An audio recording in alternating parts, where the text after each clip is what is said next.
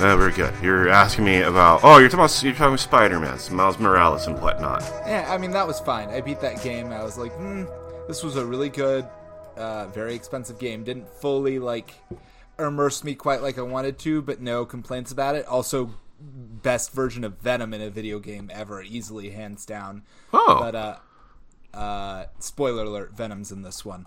Um, but uh, anyway, after I got done with that, I was like, well, what else came out this month? And like a thousand things actually. But now I'm playing Alan Wake 2, and that is just my vibe. I just I wish I was had gotten into the original Alan Wake back when it first came out. I waited way too long to play it because it just whenever people tried to describe the game to me, they were like, no, you don't understand. You're a writer and you fight shadow monsters with a flashlight. And I was like, that doesn't sound fun. But then I loved it. And yeah. uh, well, and then I, now I'm playing Alan Wake 2, and I'm like, oh, I love this too. so I think I had similar reservations, and then you on the podcast described your good times with the first one, and so I'm like, I still haven't gone to play the first one, and I see everyone is loving this new one though, and I'm like, I guess I gotta get into it and take a chance on this thing that's apparently great. Even though it sounds like a walking through the woods simulator from surface level. It, uh, it's just, it's not. These games, I this is not nec- the most full throated endorsement you could make, I know, but these, it's not particularly interested in like the in. It's trying to have a video game that has action elements without being like a full scale, just like action fest type of game.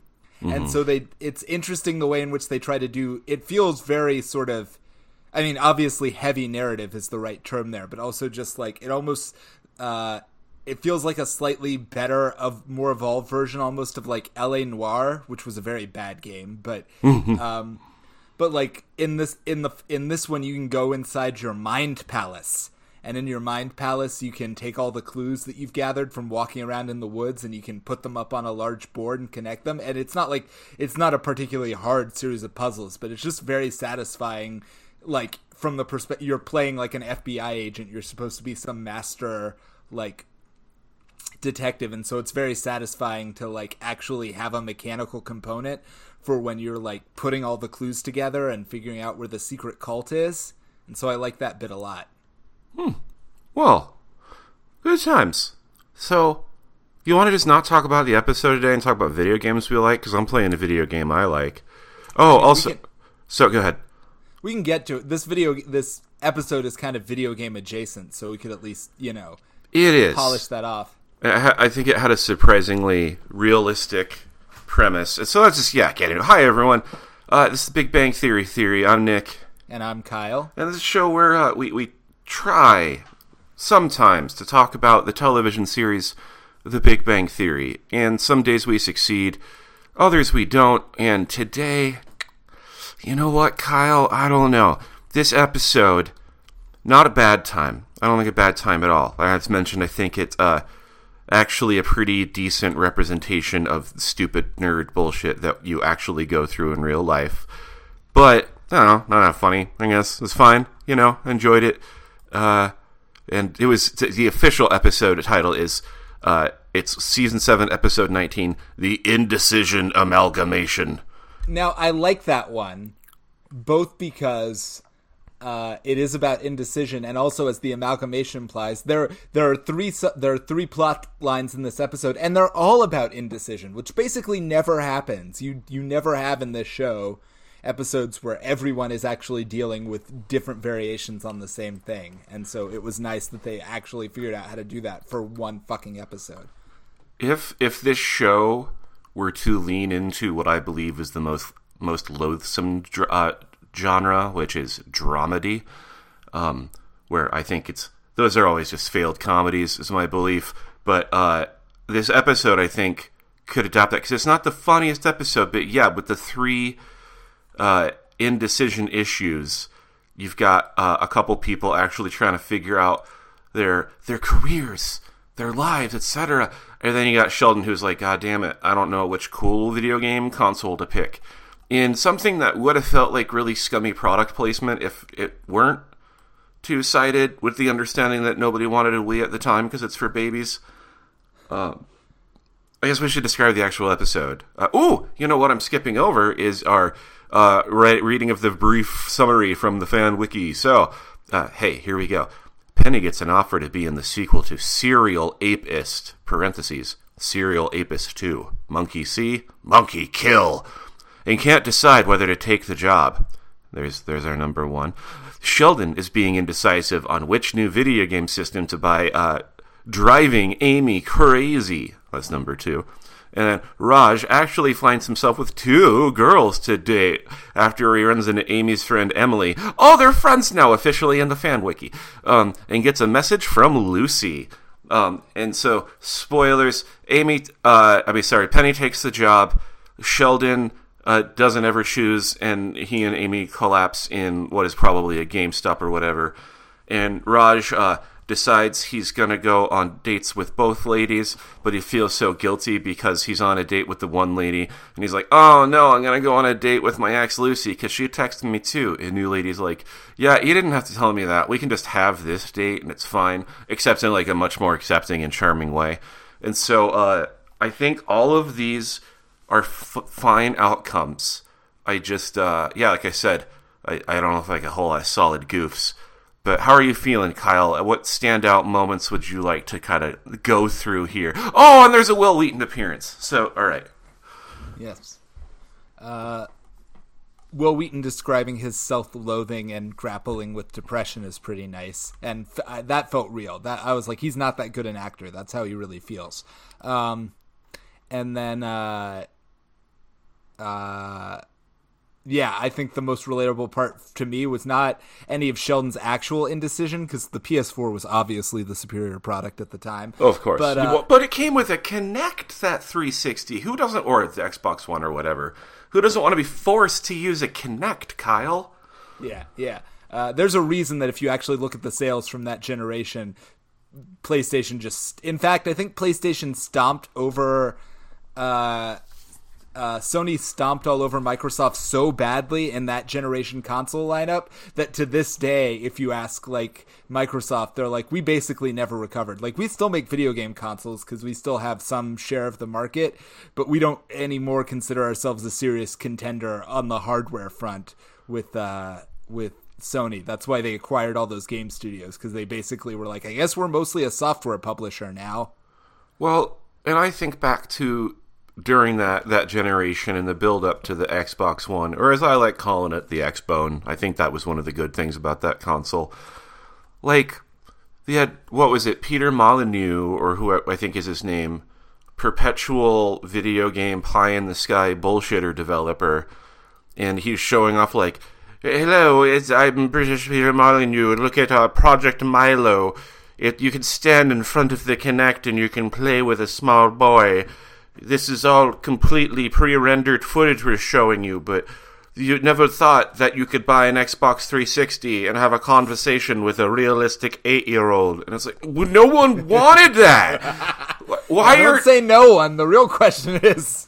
Oh, okay, okay. I was trying to sh- shy away from that tone the entire time, Kyle. I'm just. They think if they had thought four seconds about that, they would have been like the only people who would be really into this are not the people we want are associated with our product. How strange. Yeah, it uh, was it was bizarre, and it was like an early, I guess, like gesture towards AI. Like the, the boy will learn to be your friend, and you'll have great times together. And but no, That's so on brand. I there was an article the other day. I didn't even read it, but the title was Peter Molyneux is really tired. Is like promises he's not just that guy who makes outrageous promises that he never follows through on. And it's like ah, you're Yeah. aware of your own reputation. I see. Um, anyway, going back to the episode, the part that was most uh, relatable was not his actual indecision, but the part where he's trying to explain his indecision to Amy, Yes. and she's just so annoyed and over it. Like she just, you, she does such a good job of not wanting to hear about it for five more seconds. Yeah, well, and I think I've been here too. I like not again like specifically between these two consoles in a decision, but whenever I have to buy a a new piece of electronic equipment or whatever or hardware, I'll hem and haw about the most minuscule differences as if, you know, when I buy a new computer, I'm going to notice uh, the rich difference in between how it's micro threaded or what the fuck ever. And so I'll spend like weeks just agonizing over stats that I realistically don't understand before going, okay, this one looks good. And uh, Sheldon and well, you know what I actually liked about uh, the the Sheldon and Amy bit was yeah, Sheldon never actually does decide, but Amy either out of desperation or maybe even to to ease Sheldon's suffering is like, let's do this. I will buy you both of these console systems and we can just leave and that'll solve it.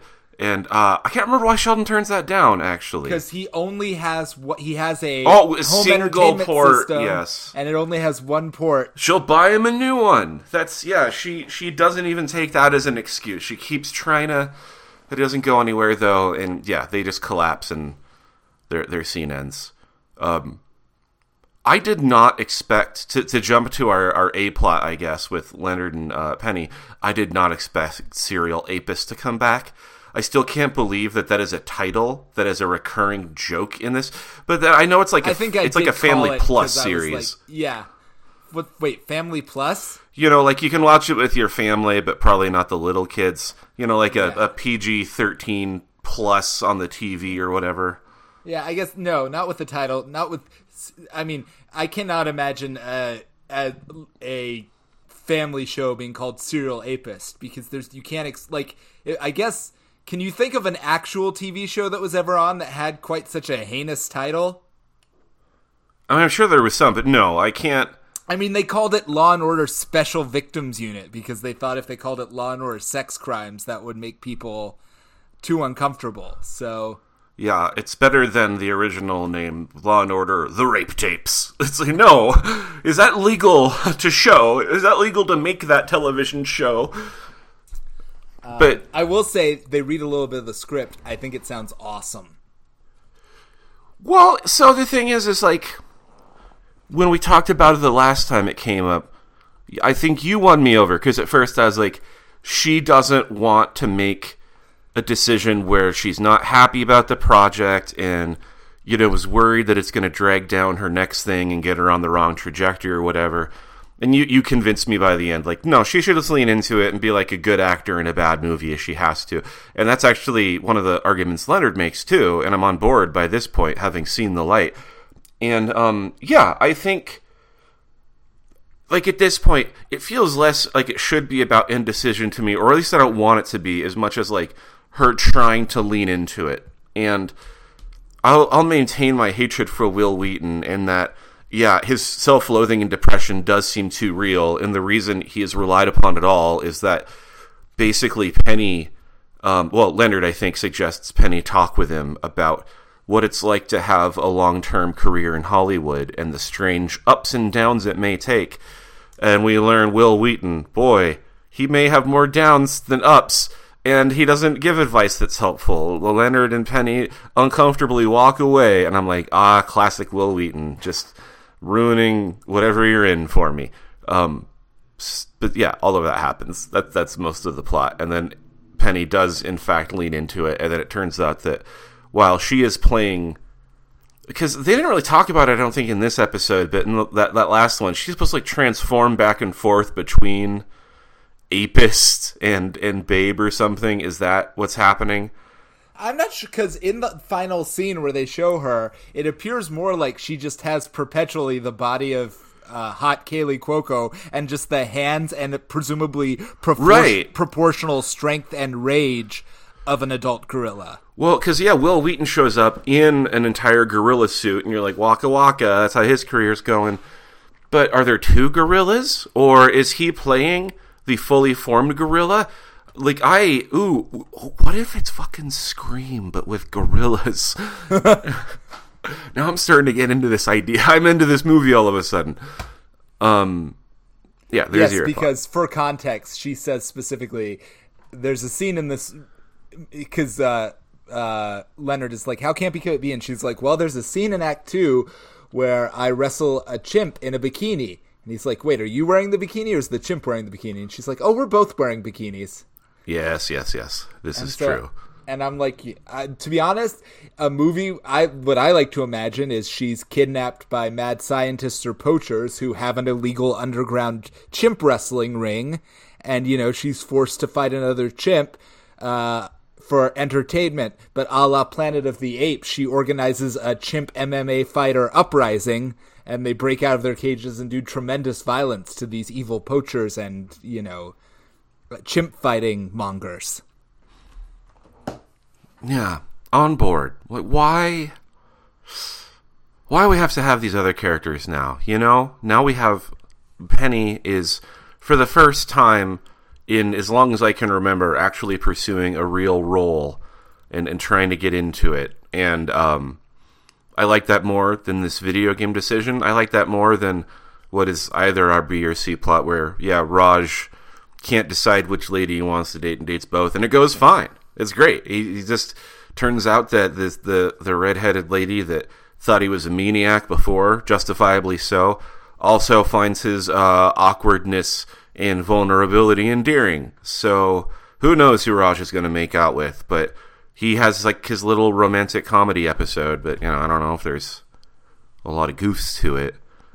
Um, hooray for Raj getting it, Yeah. I guess. This is not. I I know I'm over, but I would not have. If I were giving Raj advice, I would say take your chances with the new girl because the last girl, if I remember correctly, is the one who, uh, who has an anxiety disorder that's so bad that she like basically, like ghosted you once and then you know, uh, basically broke up with you and and ghosted you again. It's like Yeah. yeah.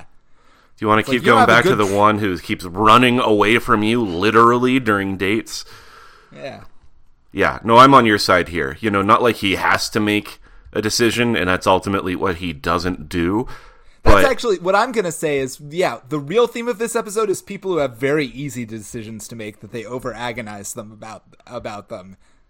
Yeah, I think that's a fair way of putting it. Like decisions where I, I wish that they were more heightened because I'm like, yeah, all these things are kind of annoying, but none of you seem to really be in a difficult position because of them. But whatever, it's fine. Uh, also, I guess this isn't super plot heavy relevant, but there's a point where Sheldon is leaving Amy's apartment, and I guess they now officially um, have a yeah a mandatory smooch on the way out the door, and so that seems actually like a relatively significant development in their relationship. But I'm glad we got to see that little bit that they're you know they're not walking back from kissing that she's trying to normalize it that amy is slowly but surely grooming sheldon so we're getting that- there It would at least. I mean, I feel like they had to put that part in the episode because the uh, if not for the fact that their relationship is getting more physical, the trajectory of their relationship would be troubling because we have seen yeah. Amy slowly get more and more annoyed and exasperated with Sheldon to the point where she is almost in the same place as all the other characters and finding him basically intolerable to be in the same room with for long periods of time. Yeah. And so Well, and I'm sad that that redheaded Emily Emily is going on dates with uh, Raj now because I think, well, who knows? Maybe her and Emily and uh, Amy can all kind of you know fool around and, and figure out what it's like realistically when you are in a relatively small friend group and you just have a lot of in sleeping amongst each other. but that's not what the episode's about. no, it is not. Kyle, anything else about this episode? Nope. Yeah, let's move on to our, our fun thing then, because, like, yeah, this one, it's another one of those ones where I'm like, I liked what they did with the characters, but it just didn't have enough goofs for me. Uh, so, way to hit that middle of the road. That's that's your job. You did a good job, Big Bang Theory theory. But now let's go on to bigger and better things. Uh, so, Kyle, I have uh, one of my classic video game recommendations again. Um, would you like to go first, or shall I? No, go ahead. So, uh, hey, Kyle, last week you fucking ripped me open on air by starting with saying, hey, here are these incredible games that have all been released within the last month. Which weird, shitty old one or Bloodborne are you playing? Yeah, of course I was playing Bloodborne. I did for I did I beat the DLC boss for the first time, and so I felt good about that. Um, and now instead of all these other incredible games, I am playing Star Ocean: The Second Story R. Um, I'll let you have that one because that at least is a remaster. So yeah, and well, so that's new to the market. And the reason it is my my recommendation is that this game came out late 90s on the PlayStation and I never really played it. I think I like rented it once or uh, shout out to friend Mac, he rented it once and I played it at his house. Uh, but never actually got far into it at all. And it seemed really overwhelming at the time because the big thing I remembered about the game is yeah, it's got fun combat or whatever, but more importantly, it's got a bunch of different scenarios for when and how you can recruit different characters, and that leads to all sorts of different endings. And it has these little kind of personal side quests, kind of like happen in Final Fantasy IX, where you can step aside from the main plot to go have an interaction with a, a different character. Uh, except I think it actually does that a lot better than in 9. And this was a little bit earlier, so I think maybe this kind of was not the OG, but you know, an early adapter of this system, and the nine streamlined it. I think almost, well, not almost, but to its own detriment. Well, I think it's definitely it was part. I'm sorry, I'm interrupting the middle of your recommendation. Well, I Go know ahead. you're a big Final Fantasy nine head, so please no, chime no, in. I was just going to say, I think it was definitely part of that. Like we have. uh rap- radically expanded the amount of computation that our gaming software can do, which means we can fit basically infinite script into our game, but we're not obsessed with graphics yet, which means we can make like a, you know, an 80 hour game with, you know, bunches and bunches of side characters, but it all still, you know, looks like a 2D, you know, sort of classic NS- SNES game. I mean, I guess I'll take that explanation, sure, but I just enjoy having little side conversations with the guy with two dragons coming out of his back. It was, it is, I do feel like video game writing was better back then, and I don't know that that might be insane to actually well, believe. But. Actually, it is, because I'll push back right there. I'm not saying that this writing is good or bad, I'll say there's too much of it. That, um, I don't know, like, there's, if, if I wish I could have been an editor on this and just trimmed things down you know, I'm not going to say that like you're having completely unnecessary random conversations for no good reason, but the conversations you do have, I think, have a lot of filler and small talk in them that I find really frustrating, especially when like, you know, it's it it's so the the, the good and the bad here is that you know it's an old school RPG, and the thing that oh yeah, that but before you interrupted me was um the the talent system it blew my mind. Where each of your characters, and there's a whole bunch of them you can get. There's like a variety of 20 different talents and at least 20 different skills, and they each interdependently support each other depending on how you level up. The like, it's it's like a weird little network of stats where you don't even get to see the behind the scenes connection, and so you're just pumping numbers into different things to kind of develop the, what you ideally want to veer towards uh, and it rules. I love it. It's like that's one of those things where I think as RPGs have modernized, you could say, and become a whole lot more action oriented. Like I like that fine, but I also like watching numbers go up. That's like, and if I can have a guy who I keep plugging numbers into his chemistry and someone else that I keep plugging numbers into mineralogy, and I know they're complementing each other, that to me is a satisfying gameplay experience. Oh, but also having not played a lot of the original, um, and really, I am so much further in the remaster at this point than I ever got in the original game.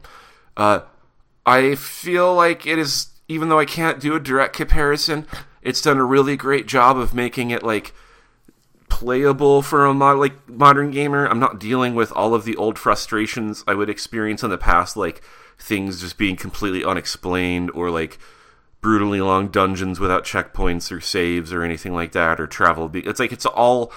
I think the original, like as cool as the systems were, it was a whole lot more ambiguous what any of them actually did. And this one helps a lot, and so it's still pretty convoluted in a way I enjoy, but it has like slightly more hand holding that makes me feel like I'm not going insane as I play it. So yeah, Star Ocean, uh, it's good if you like that kind of thing. If you're a weird old JRPG pervert like me, Kyle, what's your thing? Uh, my thing, my thing now that you ask, is um, if you're going to talk about old school, I'm going to go as old school as can be. Sorry, did I picked up the microphone? Did that screw with my sound quality? Uh, no, not that I noticed. Okay, I'm going to put it back down though, so it's in the same place it's been. Uh, my thing is as old school as can be. I recently started rereading for the first time in maybe 10 or 12 years The Three Musketeers. Oh, And that shit slaps. That is a good book. That is that holds up. There's a everybody so uh unless you're living in Iraq, living in Iraq. I meant living under Iraq, but also unless you're living in Iraq, in which case you're part of a different literary tradition. Uh, you have probably heard of the Three Musketeers, at least conceptually. You know, maybe you saw one of the movies, maybe you've seen some cartoons or something. At the very least, you know, you know they're they've got some swords and they shout "all for one, one for all." Uh, the original source material for all of those uh, adaptations was a French novel written, I think, in the 1800s by one Alexander Dumas, uh, who was, uh, you know, uh, a black man writing, you know, to, uh, you know, churning out incredible amounts of work just to get by, but to incredible popular acclaim. So, very interesting man. Wrote some real bangers, famously The Count of Monte Cristo, which is also quite good. But, um, I cannot explain what put me in the mood, except there is a relatively new translation out that's just supposed to have slightly more modernized, convenient language. Um, but also, I was just, you know, I liked it the first. I've always liked it, and I'm hardly the first person. There's a reason they're famous. But anyway, so I went back and I started rereading again the first book in the series, and it is not only is it good. The only way I need to describe is like it is very much like picking up uh this maybe this is a terrible comparison if you have literary pretensions, but it feels a lot like picking up a really good mo- historical manga and reading it in the way it's structured, just like episodically and with like interesting bits of characterization interspersed with action sequences. Like it feels very serial in that sense, like where you're. Uh, I think the mistake most people make is they pick it up and they expect a novel in like the you know more modern sense with a beginning and middle and an end. But really it is is it's just like the continuing adventures of you know this dude D'Artagnan and his three best friends who he meets upon entering Paris. So for a quick rundown uh, the novel is set I think in the early 1600s or maybe the late 1500s um, during in France during a time when uh, there's a lot of religious unrest between uh, Protestants and Catholics, and the Catholic Church is still very, very popular. And the most powerful man in France is probably not actually the King of France; it's actually probably this dude who's the who's a cardinal, which is a high-ranking Catholic priest. Uh, who Cardinal Richelieu, who is basically more powerful than the King of France inside France and secretly runs a large part of the country. Uh, and into that steps this young 18 year old country bumpkin named D'Artagnan, who is a natural born you know sort of literally like he's a shonen protagonist. He's sort of a he's an arrogant uh but likable honorable guy who is preposterously good at one thing and that one thing happens to be stabbing people in the face with his sword. And uh he has one ambition which is to join the musketeers. The musketeers are like the king's personal like bodyguards. Um you know they're like the soldiers who protect him. And when you hear musketeer you think well they fight a lot with muskets. I mean technically but of course what they really are is a street gang run by the king who you know stomps around paris getting into getting into brawls with the cardinals dude so it's a lot you know it's uh it's a little bit like West Side Story in that sense that you just have these two roving gangs of master sword fighters, like you know, prowling around in the streets, bashing each other's heads in or stabbing each other. And so D'Artagnan wants to be one of these dudes. He goes to uh, their headquarters and he immediately accidentally picks a fight. I mean, he doesn't accidentally pick a. He doesn't want to fight with these dudes, but he he just you know he gets into a, scra- a scrape where the only way to satisfy everyone's honor is he has to fight three consecutive duels with three dudes, Porthos, Athos, and Aramis, who are all musketeers and all best friends, and he doesn't know they're best friends when he's accidentally agreeing to fight a duel with each of them separately. But they all show up on the same spot at the same time, and they're like, "Oh, are we all supposed to fight you today?" And he's like, "Yeah, I guess. Probably gonna die, but let's do this on guard." And you know, he wins their respect, and the Cardinals men show up, and it turns into a sword fighting thing, and they all become best friends. And then yeah, the rest of the novel is just like this pitch perfect blend of like you know social intrigue and you know uh, action sequences and intrigue and uh, it's just very there's a reason you can see why it became one of the most popular novels ever written because it is just a constant banger. It's not like it's you know it's action packed and then it's funny and then it's kind of horny in places and it's mysterious and you know uh, you know, sometimes it reads like a spy thriller, and sometimes it reads like a soap opera, and sometimes, yeah, it's just like, and now these people are all going to stab each other in the face. It's great. Recommending a book, huh?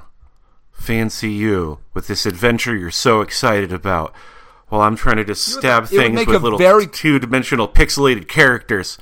Sorry, I mean, it would make a very good plot of a JRPG. I'm sure someone is probably ad, uh, adapted parts of it.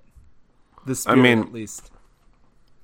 I, I want to like turn my baseball cap that I'm constantly wearing around on my head while I sit backwards in a chair and say, "Well, you want to know that the Three Musketeers were kind of originally the first uh, JRPG, what with their their party system and their complementary abilities and whatnot." Yeah.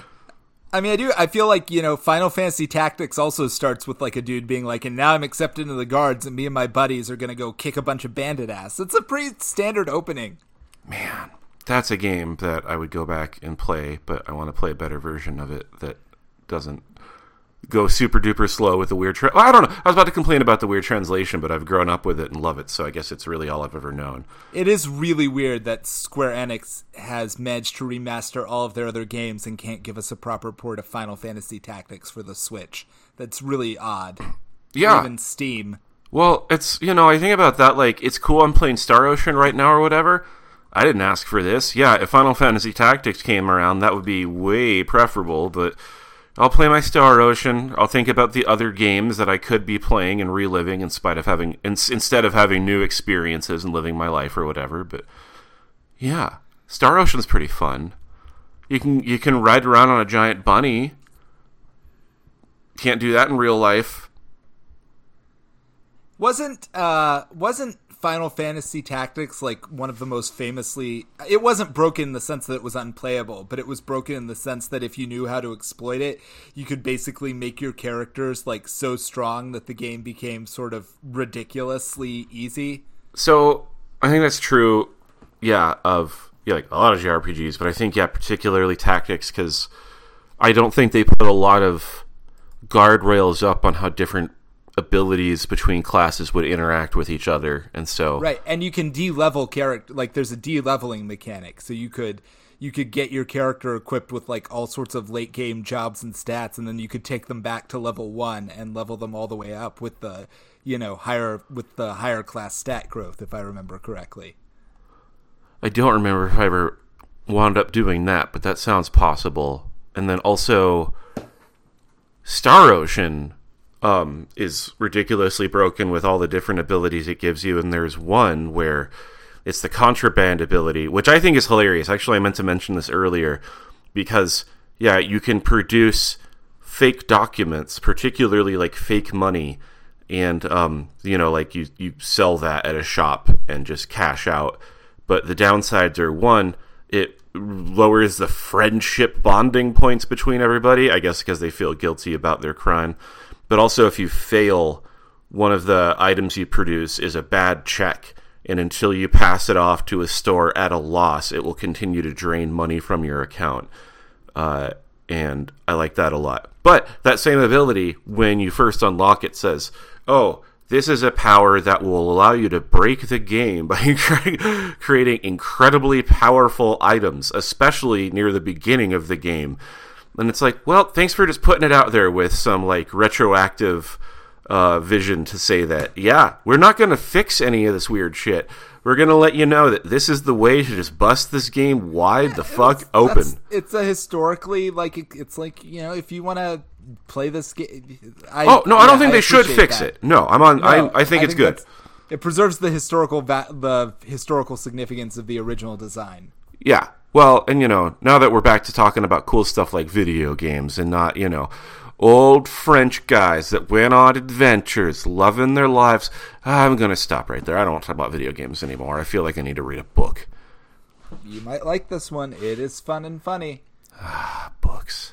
I'll You do might it, also I like if you don't like if you don't want to read the only problem and this isn't a problem for me, but it is like 800 pages. If you want to read uh, one that's slightly shorter and more self-contained, you could read uh, Count of Monte Cristo, which is also really good. Well, that I think I have read, and I did love it. So yeah, I gotta gotta actually get down with these these old sword boys and party with them. Yeah. At the very least, read it and figure out which one of the Musketeers you would be. I think one of them is canonically depressed, although he's he's depressed because his wife turned out to be some kind of like secret criminal and spy, and that you know put him off women forever. But you know, I'll pretend that's my backstory just to have it line up. Because if I can have the depression and I don't have people asking me about details all the time, you know, I can I can at least from the outside fit the part, and then I'll make shit up about my wife if anyone asks. I guess. yeah, I like just look into the distance and be like, I remember the first time I asked her, "Honey, what's that tattoo on your arm actually mean?" It means that I've killed more men than I've slept with. And you're like, how many are either of those numbers? Not judgmental. Well, a little judgmental if we're being honest, but. Anything else, Kyle? Nope, I think we're good. Let's wrap up on this. Always a pleasure to talk to you.